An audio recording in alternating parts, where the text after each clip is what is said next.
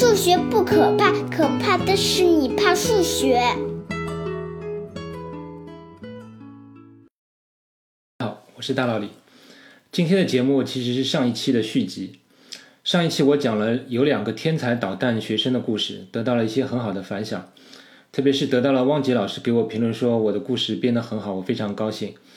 但也有听众表示还是听不出我的故事中的精妙之处。我后来想了下，发现我的故事收尾可能太快了，所以今天我想给我上一期的节目再续个下篇。如果你没有听过我上期的节目，那么请你赶紧暂停一下，先听上一期，然后再反过来听。如果你听过了，那么且听我把故事继续下去。上一期说到了约翰贝尔统计了那两个捣蛋学生的答题结果。发现那两个学生拿到不同的考卷后，填写不同答案的概率是四分之一，而他预判的是大于三分之一，这使他大为吃惊。就连爱因斯坦和波尔也不能理解他们是如何做到这一点的。于是波尔只能说：“看来这两个学生是有心灵感应了。”终于到了学期结束的时候，爱因斯坦觉得是时候搞清楚事情真相了。他找了个时间，约了那两个学生到他办公室聊一下。爱因斯坦说。你们两个知道我让你们来的原因吗？两个学生对视一笑，说：“我们知道。”您是不是觉得我们每天早上做是非题的测试结果有蹊跷？爱因斯坦苦笑道：“对呀，你们两个到底在搞什么鬼？”这两个学生早有准备。只见两人同时从背后拿出了一样东西，对老师说：“老师，我们的秘诀就是这个东西。”爱因斯坦接过这两个设备一看。发现它们是两个一模一样的量子自旋方向探测器，每个探测器都有三个档位，每个档位之间的偏振夹角不同，互相之间的夹角都精确的调校为一百二十度，每个档位分别用 A、B、C 标注。爱因斯坦看了之后略微点了点头，问道：“你们是不是在哪里还藏了一个纠缠粒子发生器？”两个学生中的一个说道：“老师，您猜的太对了。”我们是在教室里藏了一个纠缠粒子发生器，而且我们设定每天早上在九点零一分，让它释放出一对纠缠粒子，然后我们每个人各自拿好一个探测器，探测一下其中一个粒子的自旋方向。但是探测前，我们会把探测器的档位调校到与拿到的卷子一致的情况，比如拿到 A 卷就调到 A 档，拿到 B 卷就调到 B 档，C 卷就是 C 档，之后就简单了。我们就根据测出的自旋结果答卷，是左旋就打个勾，是右旋就打个叉，然后就交卷了。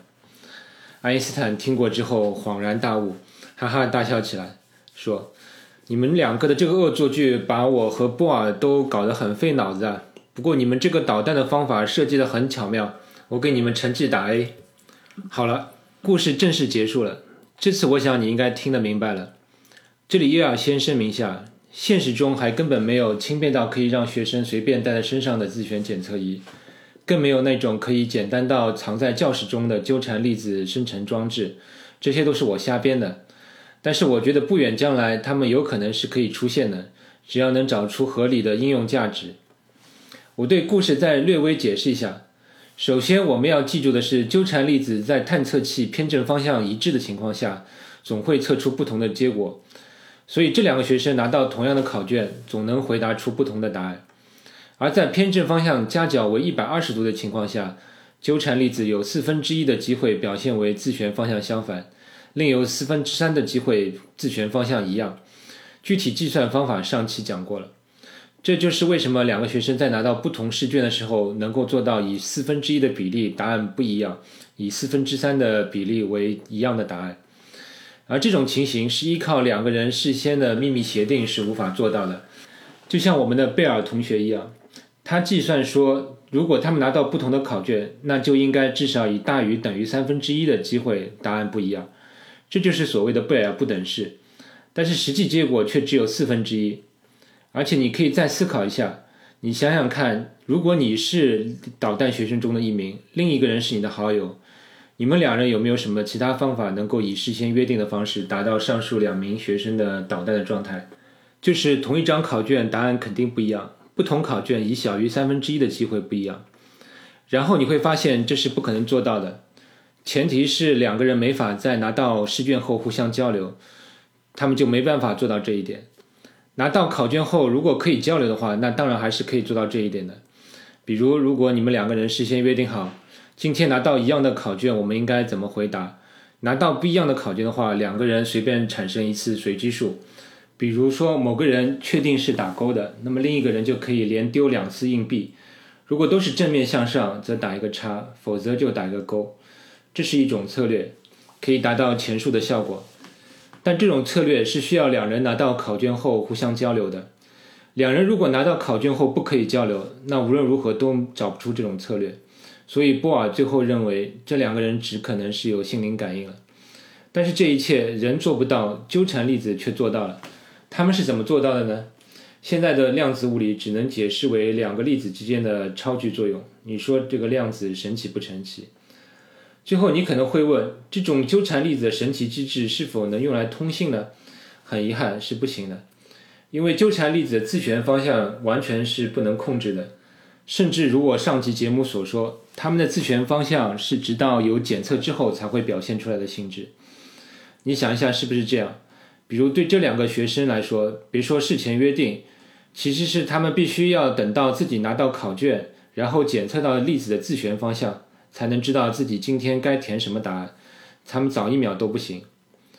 所以，通信双方对一长串纠缠粒子的自旋方向进行检测的结果，充其量就是双方得到了一串互反的二进制代码。所以，这倒是一种不错的密钥分发机制。我自己想的一另一种有意思的应用，就是用作彩票开奖，而且可以远程验证。首先说了，这个自旋的结果是纯随机的，是不可以操纵的。而且如果是纠缠粒子的话，那就可以把开奖结果同时发到两个距离很遥远的地方，两边同时公布开奖号码。